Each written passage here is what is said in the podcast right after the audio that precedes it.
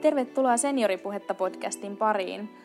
Tällä kertaa mulla on täällä haastateltavana Jaakko Valvanne, geriatrian emeritusprofessori, vanhustenhoidon asiantuntija ja Jaakko on ollut nyt keväästä 2019 saakka myös Esperin laaturyhmän puheenjohtajana.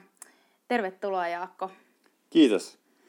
Oikein kiva, että sain sut tähän. Mä oon itse jo kaksi-kolme vuotta sitten törmännyt ekan kerran ö, Ylen artikkeliin, jossa, jossa oli susta, susta juttua ja tota, sä siinä mainitsit tämän vanhustyön iloisen vallankumouksen ja siitä lähtien mä oon seuraillutkin, että mitäs kaikkia ajatuksia sulla on, niin tosi kiva, että sain sut nyt tänne. Ja on ollut kiva huomata, että sinäkin olet teke, tekemässä tällaista iloista vallankumousta, että, että meillä on sama tavoite selvästi. Kyllä, kiitos. Joo, kyllä. Parhaani teen, että, että sitä, sitä parhaalla mahdollisella tavalla pystyn toteuttamaan. Sä oot nyt työskennellyt kahdeksan kuukautta suunnilleen Esperin laaturyhmässä ja huomenna 23. ensimmäistä on päättäjille, poliitikoille, virkamiehille ja viranomaisille tämmöinen huomisen hoiva-seminaari täällä Helsingissä. Niin mitä tällä hetkellä sulla on päällimmäisenä mielessä? No kun mulle on ollut viime vuodet tärkeä se ihminen, se nyt pitkäaikaishoidosta puhuttaessa asukas, kotihoidosta puhuttaessa asiakas, kotona asuva iäkäs aikuinen. Ja nyt tämä työ tässä laaturyhmässä on tuonut esille sen, että miten tärkeää näiden ikäihmisten hyvinvoinnin kannalta on, että myös henkilöstö, henkilökunta voi hyvin. Mm. Se niin esimiehet kuin sitten hoitotyöntekijätkin. Että omassa mielessäni on tapahtunut tietty muutos sen suhteen, että, että, että mä näen, miten tärkeää se on, että, että työntekijöistä välitetään.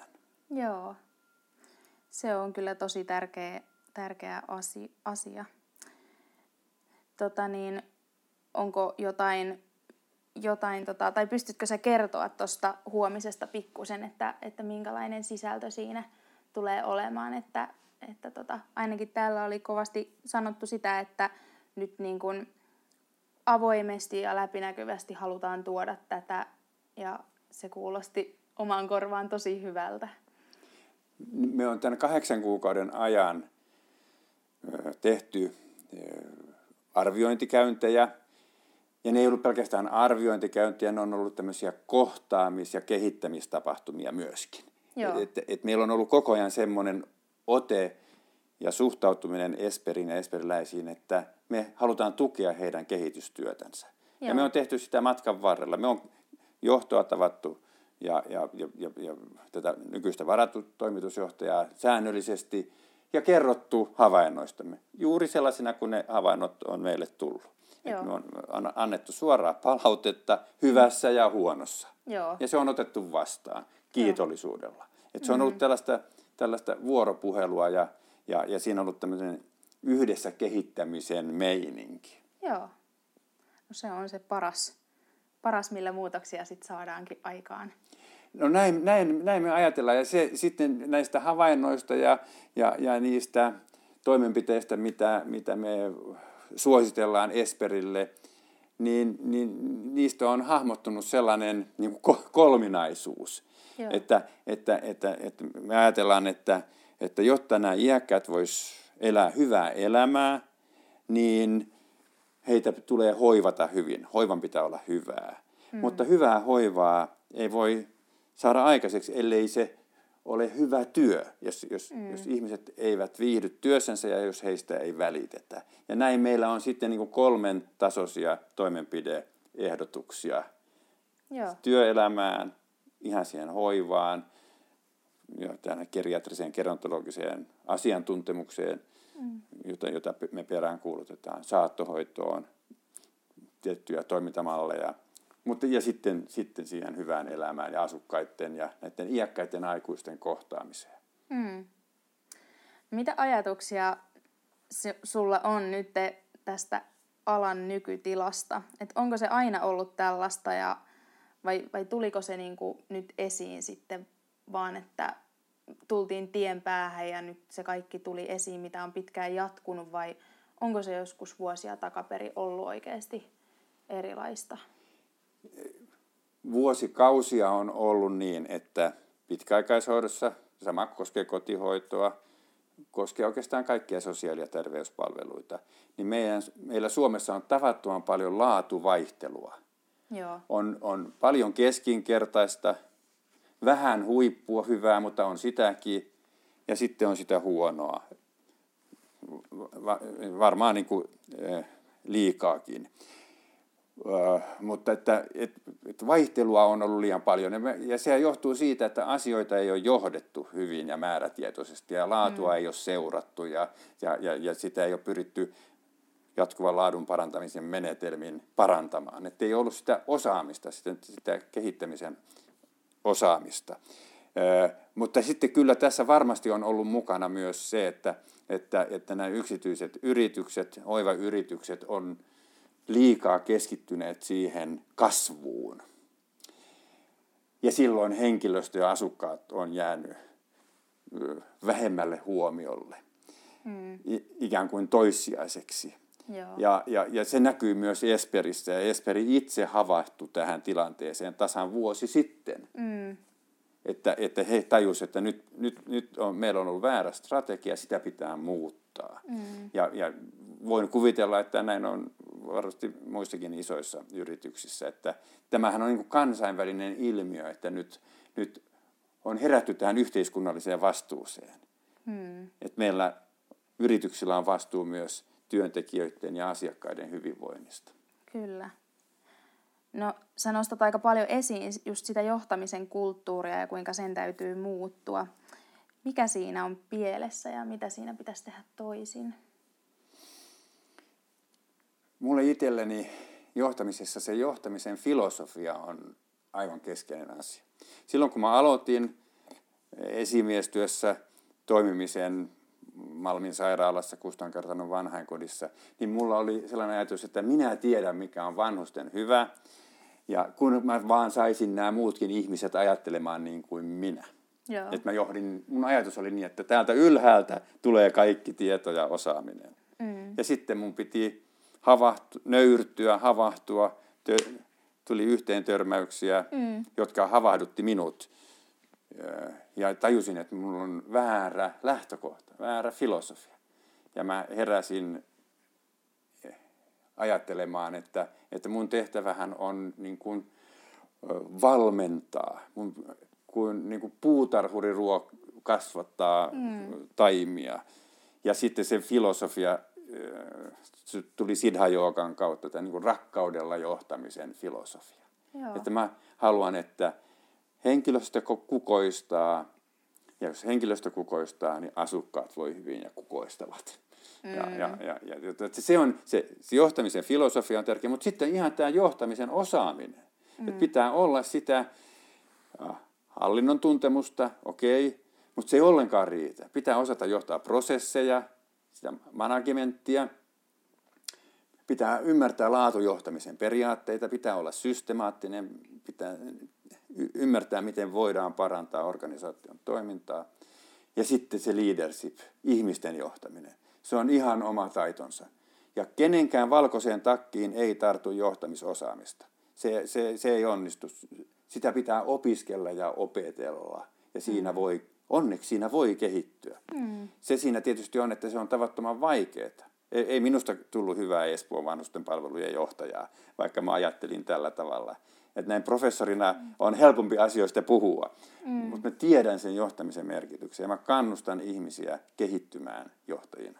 Mikä siinä oli vaikeaa sitten, kun sanoit, että Espoon kaupungin vanhusten palvelujen johtajana susta ei tullut sitten sitä, mitä sä ehkä ajattelisit, että olisi, tai olisi niin ideaalista olla? Ei ollut ihan helppo saada tuota, sitä asennemuutosta, mitä, mm. mitä, perään, mitä perään kuulutaan niin kuin ihmislähtöistä ää, niin. ajattelua sinne, sinne porukoihin. Ammattitaitoa, ei sitä niin vaan sitä geriatrista gerontologista osaamista ja muuta hoitotyön osaamista pystynytkään parantamaan. Ja sitten mulle itselle kompastuskiveksi tuli muodostu tämä taloudellinen, taloudelliset vaateet.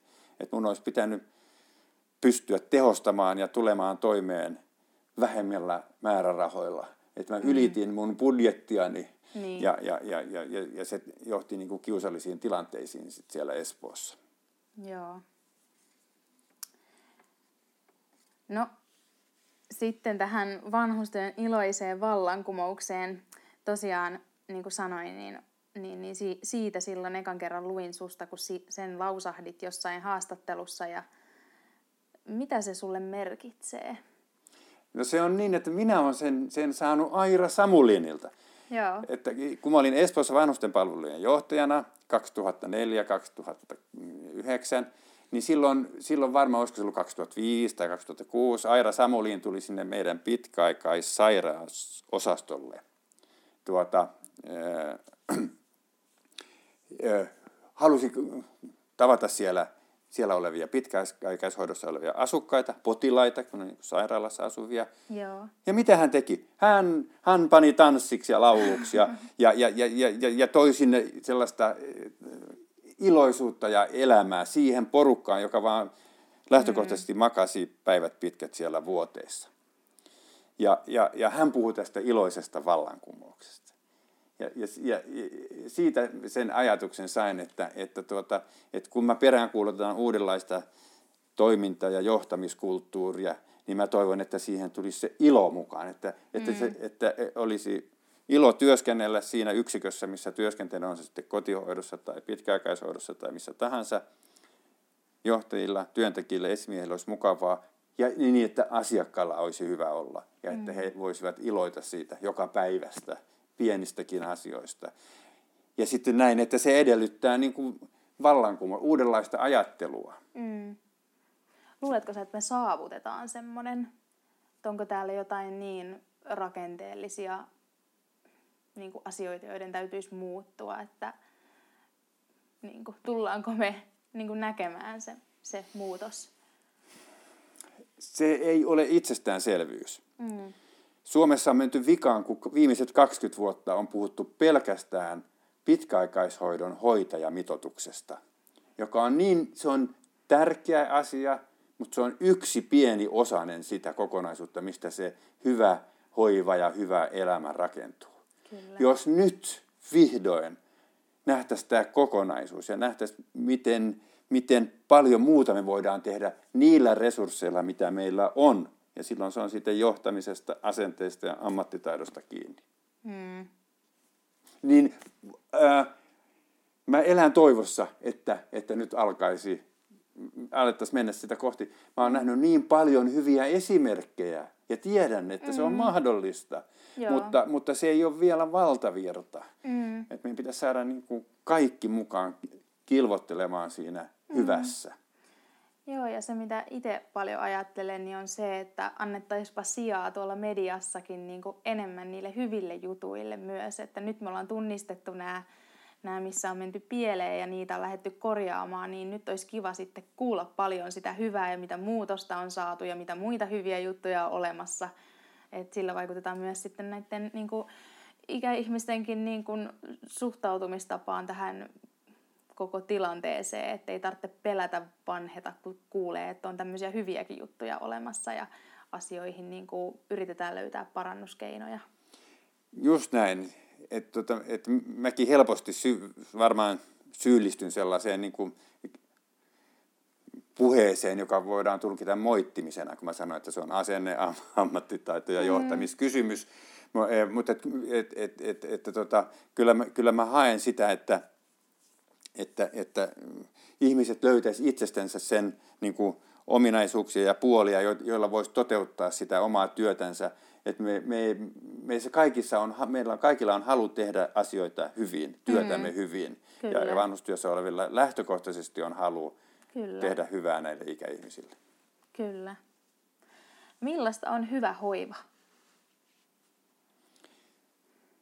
Se on, se on sellaista, jos mä ajattelen niin kuin, nyt niin kuin itseni näkökulmasta. Mm. Se on sellaista, että, että minua kuullaan, mun toiveita kuunnellaan, ne otetaan huomioon, sen mukaisesti toimitaan. Ja että mä saan itse koko ajan pitää oman elämäni ohjat käsissä mm. vaikka mä olisin kuinka sairas. Ja että, että, että, että se lähtee siitä asenteesta ja suhtautumisesta. että lähteekö ne minun tarpeista vai hoitajan vai lääkärin tarpeista. Ja, ja, ja, ja sitten se, että, että, että tuota, toimitaan sellaisilla tavoilla ja toimintamalleilla, jotka tukevat tätä omatoimisuutta. Niin, mm. niin kuin esimerkiksi tähän liikkumiseen, niin meillä on olemassa kinestetiikka, toimintamalli, joka hyödyntää niitä vähäisiäkin voimavaroja, mitä meissä jokaisessa on, aivohalvauspotilaassakin on. Meillä on toimintatapoja, jotka on parempia kuin toiset. Niin silloin pitäisi toimia niillä vaikuttavammilla, paremmilla toimintatavoilla. Muistisairaiden hoitoon meillä on, on olemassa hyvät menetelmät. Saattohoidon laatukriteerit on vasta julkaistu. Meidän pitäisi toimia niiden hyvien käytäntöjen mukaisesti.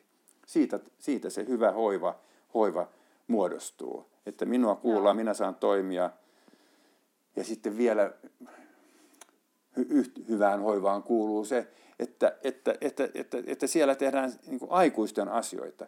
Että nämä iäkkäät vanhukset niin. on aikuisia ja he, he haluavat tehdä aikuisten asioita ja he haluavat päästä ulos. He haluavat päästä pois siitä talosta, he haluavat päästä kylille, ovet mm. auki. Joo. Et, et, et, eikä ne vankiloita ole nämä paikat. Mm.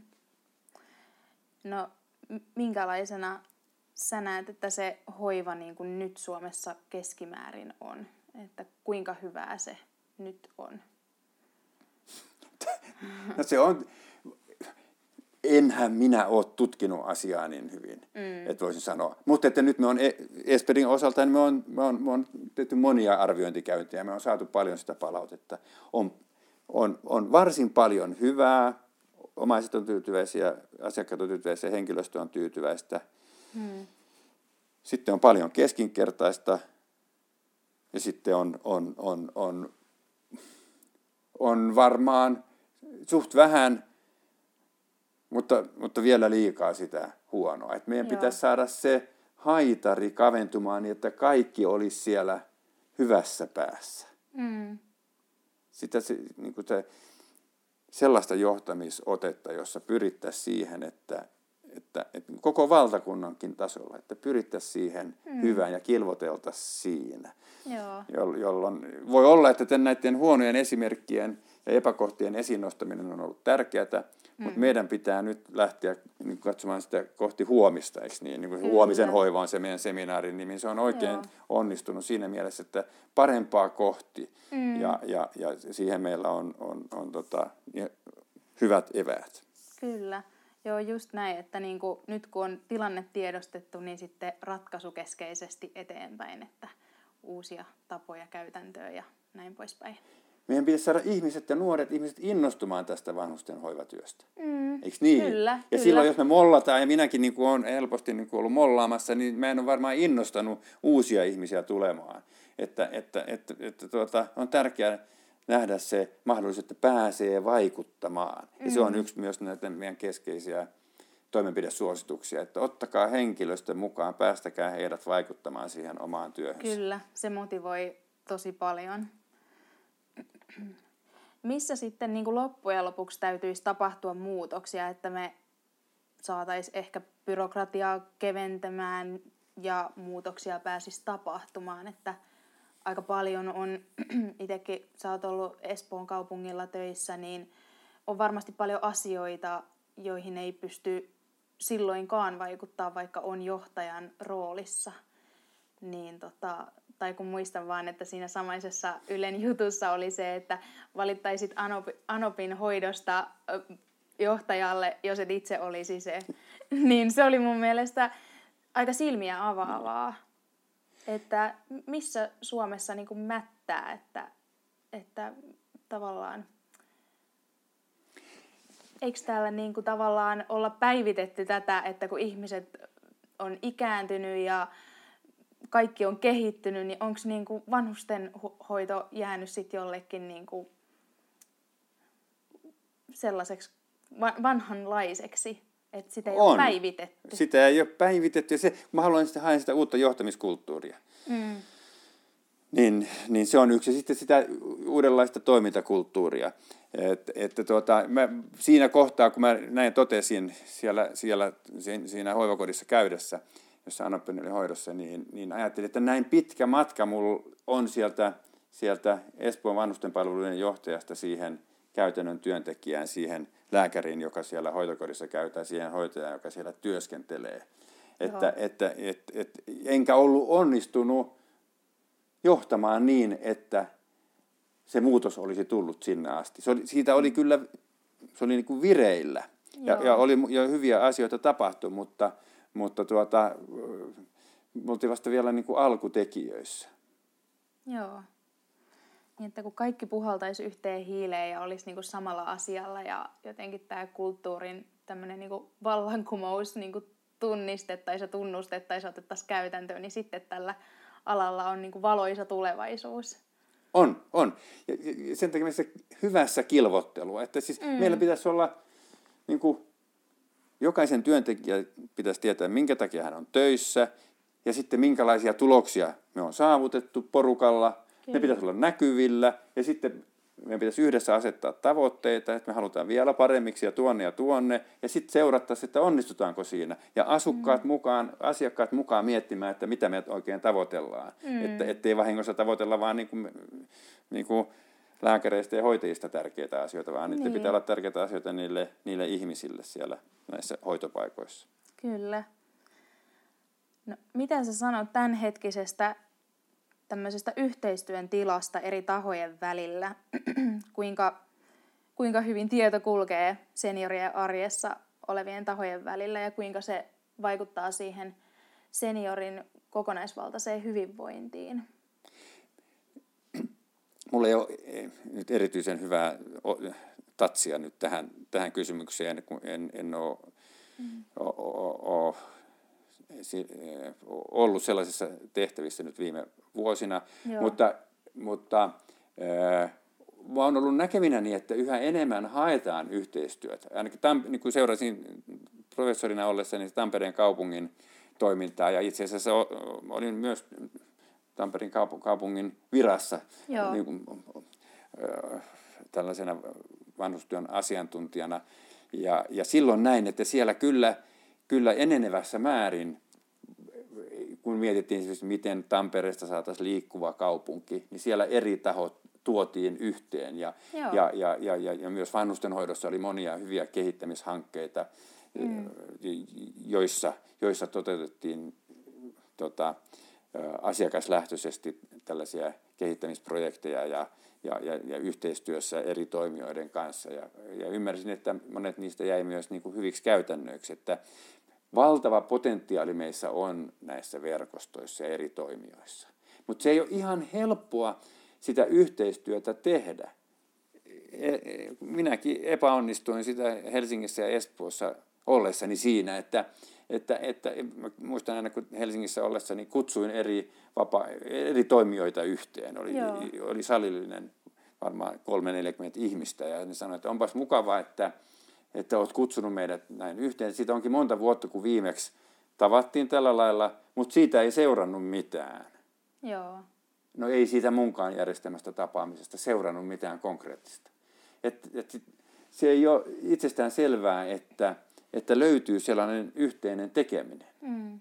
Ja sit siinä, se, siis verkostoituminen on ihan oma taitonsa. Mm. Ja verkostossa toimiminen, verkostojen johtaminen on ihan oma osaamisen alue – Mulla ei ollut sellaista osaamista, mutta se olisi yksi osaamisen alue, jota, jota esimiestyötä tekevien pitäisi mm. niin kuin, opetella ja, ja siinä kehittyä. Kyllä, ja vaatii myös paljon resursseja, niin kuin, että voi olla, että tuollaisessa tehtävässä, missä myös olit, niin voi olla vaikea lähteä polkaisemaan itsekseen sit sellaistakin käyntiin, että jos haluaisi jotain konkreettisia toimenpiteitä niin kuin siitä eteenpäin. Että... Niin ainakin ai, aikaresurssi, mm. Ja sitten pitäisi olla tietämystä, että miten verkostossa toimia. Miten, mi, mi, mi, miten verkostot saadaan toimiviksi, mitä se edellyttää. Ja siinä se ylhäältä alas ajattelu ja vanhakantainen siiloajattelu, niin se, ne ei toimi. Siellä pitää olla ihan toimia eri tavalla. Sen verran mä oon oppinut ja ymmärtänyt, että verkostossa pitää toimia eri tavalla, mutta mä en vielä osannut silloin aikoina niin sitä. Joo. Mun mielestä on ihana kuunnella, kun sä oot niin tosi rehellinen ja avoin. Tai niin myönnät tuolla lailla. Mulla itsellä ainakin jäänyt tosi niin kuin positiivinen kuva kaikista jutuista, mitä mä oon vaikka lukenut ja muuta. Että niin kuin, mutta tommonen avoimuus ja rehellisyys on mun mielestä tosi hieno juttu. Että se on kiva, että, että kerrot noin avoimesti. Että se varmaan rohkaisee myös muitakin toimimaan samalla tavalla. Että... Toivottavasti joo. Se, mm. että, että johtaminen on tärkeää, se on tavattoman tärkeää ja tavattoman vaikeaa ja vaativaa. Mm. Että, mm. että, että, että, että kannustan kaikkia siinä ja siihen ja, ja, ja, ja, ja, ja, ja sitten löytämään jostakin. Näille johtajille on tärkeää, että he voivat joidenkin kanssa keskustella. Että esimiehet tarvitsee sparraajia ja ne tarvitsee kumppania, joiden kanssa jakaa, koska esimies ei voi jakaa murheitaan alaisten kanssa. Mm. Ja se, sitäkään ei kaikki esimiehet niin kuin, ole ehkä tajunnut, sitä omaa rooliansa. Että he ei ole yksi työntekijä muiden joukossa, vaan he, mm. he on heillä on ihan oma erillinen asemansa. Joo, Kyllä. mutta, mutta, mutta mm. silti mä kannustan ihmisiä johtamistehtäviin ja hankkimaan johtamisosaamista. Joo. Millaisessa ympäristössä sitten itse haluaisit viettää vanhuutta? Se on ihan selvää, että mä haluan viettää sitä siellä meidän Valvarannassa kotona Keski-Suomessa Luhangassa siinä o- o- omakotitalossa vaimoni kanssa – siinä pihapiirissä mm. loppuun asti.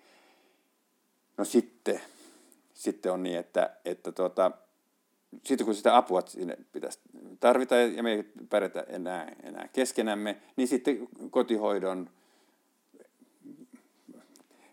apua varmaan tarvitaan ja ehkä jotain e-, etäpalveluja tai, tai uusia toimintamalleja, mitkä vois tulla sinne meidän luokse. Joo. Että, että, että, tota, Ainoastaan siinä tapauksessa, että, että, että mulla kehittyy semmoinen muistisairaus, että mun hoitaminen siellä kotona käy vaimolleni ihan mahdottomaksi. Niin sitten mä hyväksyn sen, että, että, että, että mut siirretään tämmöiseen pitkäaikaishoitoyksikköön. Mutta sen pitää olla sellainen, jossa on muistisairaiden hoidon osaamista. Joo.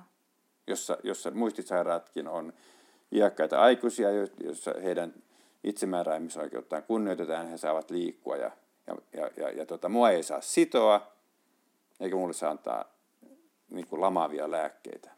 Joo. Mut pitää pitää liikkeessä joka päivä. Ja mun mm. pitää päästä aika ajoin Karjalaisen konsertteihin ja Westerisen yhtyön keikoille ja Stokkan hulluille päiville. No niin se on hyvä juttu, että on niin kuin miettinyt tota asiaa ja mä huomaan, että aika monet, jotka tekee niin kuin senioreiden parissa töitä, niin miettivät myös sitä, että entäpäs sitten kun minä itse vanhenen ja, ja niin kuin tekevät ratkaisuja myös elämässä sitten sitä mukaan, että, että niin, niin, muuttavat ehkä toisenlaiseen paikkaan tai sitten niin kuin miettivät, että missä ympäristössä oikeastaan haluaakaan asua. Että haluaako vaikka asuakin ihan jossain keskustassa, missä on paljon kaikkea, mikä sit pitää virkeänä silloin, kun jää eläkkeelle, vai haluaako just muuttaa sitten jonnekin luonnon lähelle ja tehdä pihatöitä ja muuta. Että, että se on kyllä tosi, tosi tärkeä juttu. että tuntuu, että tällä hetkellä ihmiset paljon havahtuu vastasi niin kun siihen vanhenemiseen sitten, kun tulee joku kaatuminen ja lonkkaleikkaus ja kuntoutus vaikka, joka ei välttämättä onnistukaan esimerkiksi, tai jotain muita tällaisia niin kuin negatiivisia juttuja, että jotenkin hirveästi itsekin koittaa sitä ennaltaehkäisyä niin kuin ihmisille sanoa sitä suunnitelmallisuutta. Niin kuin, että...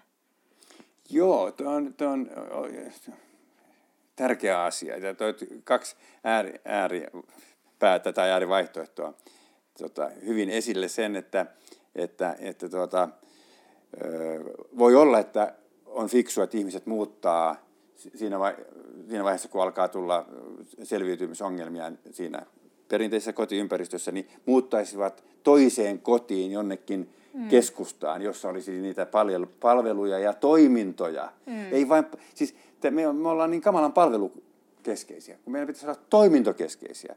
E, e, että, tota, että ihmisillä pitäisi olla sellaisia paikkoja, joissa voisi pitää kunnosta huolta, jossa voisi lukea hyviä mm-hmm. kirjoja, joissa voisi kuunnella, kuunnella tota, tota, toivemusiikkia, jossa voisi tavata ihmisiä, eikö niin? Siis toimintaa. Kyllä. Palvelut on, niitä pitäisi olla niin toissijaisia. Mutta että, että se on oikein fiksu ajatus, että muuttaisi jonnekin sellaiseen paikkaan, jossa kaikki on siinä mm. sen verran lähellä, että, että pääsee vielä sitten rollaattorikin kanssa niin. Niin kuin, niin kuin jatsaamaan ja baariin ja, ja, ja min, missä haluaa sitten ollakaan. Sitten se mm. toinen vaihtoehto, joka vaimoni kanssa on tehty, että me muutetaan niin kauas, kun pippuri kasvaa mm. ja yritetään pysyä siellä kunnossa.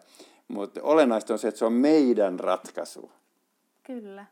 Ja, ja, ja, sitten se, että, että voiko tehdä kuinka nuorena niin kuin miettiä sitä omaa vanhenemistaan, niin, niin tota, vasta muutama vuosi sitten minäkin sen oman hoito- ja hoivatahtoni pystyin tekemään. Että, että en tiedä, kuinka, voiko sitä sinun iässäsi se, tuota, niin kuin, miettiä, että, että minkälaista hoivaa mm. haluan sitten mahdollisesti tuota, vanhuudessa, mutta, mutta kyllä tietysti että e, e, on tärkeää tietää, että sä voit itse vaikuttaa siihen omaan vanhenemiseesi mm. ja sitten elää, elää. Jos haluaa pysyä toimintakykyisenä, niin siihen voi jo hyvin nuorenakin vaikuttaa, että minkälainen te, se, se, se loppuelämä on. Kyllä. Mutta tietysti sitten tässä, tässä tota, seniori-iässä, niin, niin kyllä mäkin kannustan ihmisiä miettimään sitä omaa, omaa, omaa tota, ei vain hoito- ja hoivatahtoa, vaan, vaan sitä miettimään sitä omaa tulevaisuuttaan. Niin. Eikö niin? Kyllä, ja, kyllä. Tuliko teillä siinä laaturyhmätyöskentelyn myötä jotain tämmöisiä senioreilta toistuvasti esiin nousseita toiveita alan kehittämiseen tai hyvään vanhuuteen liittyen, että tuliko jotain semmoista toistuvaa? Tapasitteko te niin kuin myös niitä Tapasitteko te niitä asukkaita ja, Kyllä. ja seniori-ikäisiä? Kyllä, joo. joo. Me nimenomaan nyt, nyt, nyt tavattiin joo. näitä asukkaita ja sitten me tavattiin tietysti myös heidän omaisia. Ja omaiset oli yleensä vähintäänkin myöhäisessä keski-iässä. Niin, mutta että, että nimenomaan oli ajatus ja, ja, ja, ja, ja ku, haluttiin kuulla, mitä hoivakodissa asuvat iäkkäät ihmiset itse toivovat. Joo. Ja he toivoo ihan tavallista elämää. Niin. Siis aikuisen ihmisen elämää, aikuisen ihmisen tekemistä. Ei teennäisiä tota, askarteluja vaan sellaista, mitä, mitä muutkin aikuiset tekevät. On se sitten korttipeliä, on se sitten tota, tota, hirvikeiton valmistamista, on se tota, nikkarointia, mutta et, mm. ei tällaista virkistys- ja askartelutoimintaa, vaan siis harrastetoimintaa ja järkevää tekemistä. Mm. Ja sitten se, että, että tota, oma jääkaappi, että josta me saan ottaa silloin, kun haluan, mitä mm. haluan. Joo. Se, ja sitten sinne keittiön pääsisi sitten omaisten kanssa tekemään, jos me haluttaisiin tehdä räiskäleitä tänään tai, mm. tai sitten valmistaa jotakin, jotakin mm. ruokaa yhdessä, ehkä muidenkin asukkaiden kanssa. Liikuntaa, liikuntaa, liikuntaa ja liikkeelle, pois sieltä neljän seinän sisältä, mm. kylille, Joo. baariin, kirkkoon, Joo. kuoroa, mm. yhteisiä harrastuksia – laulua, tanssia. Joo. Tällaisia toivomuksia, niin kuin, niin. niin kuin muutkin niin. seniorit. Niin, kyllä. Sellaista elämää. Normaalia elämää. Joo. Ja se on kyllä, se on, sit, sitten meillä on näitä viranomaismääräyksiä, jonka takia esimerkiksi Esperin kaikki hoivakodit on luko. Koko ajan ovet on kiinni, ne on lukossa. Pitää mm. painaa ovikelloa ja sitten hoitajan pitää tulla avaamaan. Sen sijaan, että ne olisi niin kuin auki. Että mm. omaiset voisi tulla ja mennä ja asukkaat tulla ja mennä mm. silloin, kun haluavat. Se on selvää, että muistisairaiden osalta pitää miettiä, että miten, miten varmistetaan turvallisuus. Niin. Mutta että meillä on, meillä on niin kuin neljän seinän sisä, meillä on suljettu kulttuuri.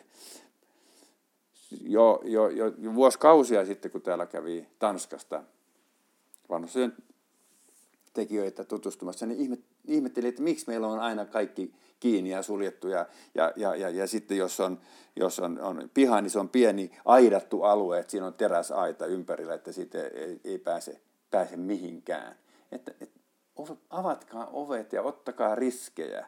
Mm. Et meillä on niin kuin maksimoitu turvallisuus ja minimoitu elämä, kun meidän pitäisi maksimoida elämä. Mm. Siis se elämän maksimointi, se on se juttu. Vaikka turvallisuusriskejä ottaa huomioon, niin kuin tulisikin, mm. että ei, ei pidä liikaa tuijottaa siihen turvallisuuteen ja sen nimissä sitoa ihmistä vuoteeseen tai tuoliin. Mm. No. Se on varmaan tämmöinen tietynlainen pelko myös tässä alalla kanssa se, että myös kun on kuultu nyt näitä ikäviä juttuja, niin varmaan monet pelkää just niitä virheiden tekemistä, että meidän kulttuuri ei hirveästi välttämättä kannusta siihen. Sitten kun mä sanon, että pankaa pattiat lattialle, että ihminen voi olla siellä. Niin. On vaarallisen olla vuoteessa, jossa, johon nostetaan kaiteet ylös, koska ihminen, joka haluaa liikkeelle, mikä on luonteisaa ihmisille, niin, niin tota, jos häntä ei ole lamattu liikaa lääkkeelle, hän yrittää tulla vaikka se kaiteen yli. Paljon parempi on, että ihminen pannaan patja lattialle ja ihminen siihen. Sieltä hän sitten voi päästä turvallisesti yli. Moni ylös. Et joissakin paikoissa on omaksuttu tällainen uudenlainen hoitokulttuuri, Joo. ja siellä ihmiset voi paljon paremmin. Joo. Et, et, ja, ja tämä kinestetiikka on yksi sellainen tota, toimintamalli, joka, joka, joka pyrkii juuri mie, niin kuin, toimimaan niin, että ihmisen voisi käyttää niitä kaikki jäljellä olevansa, olevat voimavaransa mahdollisimman hyvin, ettei tarvittaisi apuvälineitä ja nosto, nostureita. Joo. No seniorien kotona asumista pidennetään koko ajan ja, ja siihen niin kuin kannustetaan ja hoitokotiin pääsyn kriteerit on kiristyneet, niin mitä sä niin kuin sanoisit, että missä kohtaa kotona on hyvä asua ja milloin tulisi sit oikeasti päästä sinne hoitokotiin? No lähtökohtaisesti mun mielestä, jos ei ole muistisairautta, niin, niin, niin kotona pitäisi voida asua elämän loppuun saakka. Tietysti on sitten niin, että jos joku ihminen haluaa että se pois sieltä kotoa, niin sitten se pitäisi mahdollistaa. Mutta että, että lähtökohtaisesti se oma, että mä oon ollut neliraaja halvauksesta kärsivän ihmisen kotona, jolla, jolla vain pää liikkuu. Ja, ja, ja, ja hän oli päivät yksin, sitten iltapäivällä tuli lapset kotiin ja, ja päivällä kävi, kävi kotihoitoja. Ja hän, hän, hän, hän, hän oli ty, niin kuin sinänsä tyytyväinen siihen elämään. Mutta sitten muistisairaus on sellainen, että kyllä siinä tulee se vaihe, jossa siinä kotona asumisesta ei oikein tule mitään. Kieltämättä se on, se, se on niin, että me ei, nykytekniikkakaan ei ole tuonut siihen mitään erityisen suurta apua ja helpotusta. Joo. Toki, toki voidaan näitä GPS-paikan laitteita käyttää ja, mm. ja, ja näin. Mutta tota, toisaalta meillä on myös sellainen, sellainen tämä hoivaamisen ja huolehtimisen kulttuuri, että me ei, me ei, me ei kestetä sitä, jos muistisairas alko, ilmestyykin ja lähtee kävelemään tuonne Mannerheimin tielle. Että, että jossakin toisissa kulttuureissa niin se, se ei olisi mikään ongelma sitten, vaan ohjattaisiin hänet sinne, sinne, sinne kotiinsa sen sijaan, että häntä sijoitetaan jonnekin neljän seinän sisälle. Että, että tota, mutta joka tapauksessa niin kyllä muistisairaat varmaankin niin aina tulevat tarvitsemaan jossain vaiheessa jotain tällaista, hmm. tällaista pitkäaikaishoitotyyppistä paikkaa. Mutta sekin voisi olla niin paljon enemmän niin kuin vapaa yhteisö. Sellaisia esimerkkejä on, että muisti, muistisairaiden hoitokyliä on olemassa – Hollannissa on, on se ehkä se tunnetuin ja nyt niitä on tulossa varmaan Suomeenkin, että me voidaan järjestää myös muistisairaiden pitkäaikaishoito ihan eri tavalla kuin mitä tähän asti on totuttu. No, Joo. ei tarvitse odottaa niitä kyliä. Kyllä nyt jo voidaan missä tahansa pitkäaikaishoitoyksikössä toteuttaa hyvää muistisairaiden hoitoa. Mm. Jos on vain sitä tietämystä ja halua toimia Kyllä. niin. Kyllä. Onko sulla vielä jotain semmoisia loppusanoja, että mitä sä vielä niin kuin haluaisit tästä vetää yhteen tai, tai sanoa ihmisille? No sen, mitä, mitä tuota, professori Lauri Autio minulle sanoi, kun, kun kysyin häneltä ennen kuin lähdin geriatrian erikoistumaan, olin kotisairaanhoidon vastuulääkärinä Espoossa 80-luvulla, niin, niin, niin olin siellä sitten toiminut niin, että erään, erään mökissä asuneen iäkkään rouvan olin ottanut omalle osastolle, niin kun ajattelin, että hän ei pärjää kotona. Ja sitten hän kuoli siellä minun hoidossani. Ja mä olin ihan epätoinen, että, että miten näin kävi. Ja sitten tuota, kysyin tältä professori Autiolta, että kuka päättää vanhan ihmisen elämästä, että onko se omaiset vai onko se lääkäri, niin hän sanoi, että vanhus on iäkäs aikuinen, joka saa tehdä itseään koskevia muiden mielestä hölmöjä päätöksiä. Ja siitä lähtien mun ajatukset muuttu. Mä tajusin, että se ihminen itse mm. pää, saa päättää omasta elämästä. Meidän pitää kunnioittaa hänen itsemääräämisoikeuttaan. Jopa silloin vieläkin, kun hänellä on muistisairaus, niin mahdollisesti vähän herkällä korvalla kuulla hänen omia näkemyksiänsä. Et vanhus ei koskaan muutu lapseksi. Ihminen ei muutu lapseksi jälleen. Se on totaalinen väärinkäsitys. Vanhus on aina iäkäs aikuinen. Kyllä. Se oli hyvin sanottu. Kiitos hei ihan tosi paljon. Oli tosi kiva päästä kuulemaan sun ajatuksia tästä aiheesta lisää ja toivotaan, että vanhustyön iloinen vallankumous toteutuu pidä omalta osaltasi huolta siitä, että se toteutuu. Mä, Mä lupaan. Sinussa on, on, on tulevaisuuden toivo. Kiitos tästä Kiitos. keskusteluhetkestä. Kiitos paljon. Kiitos.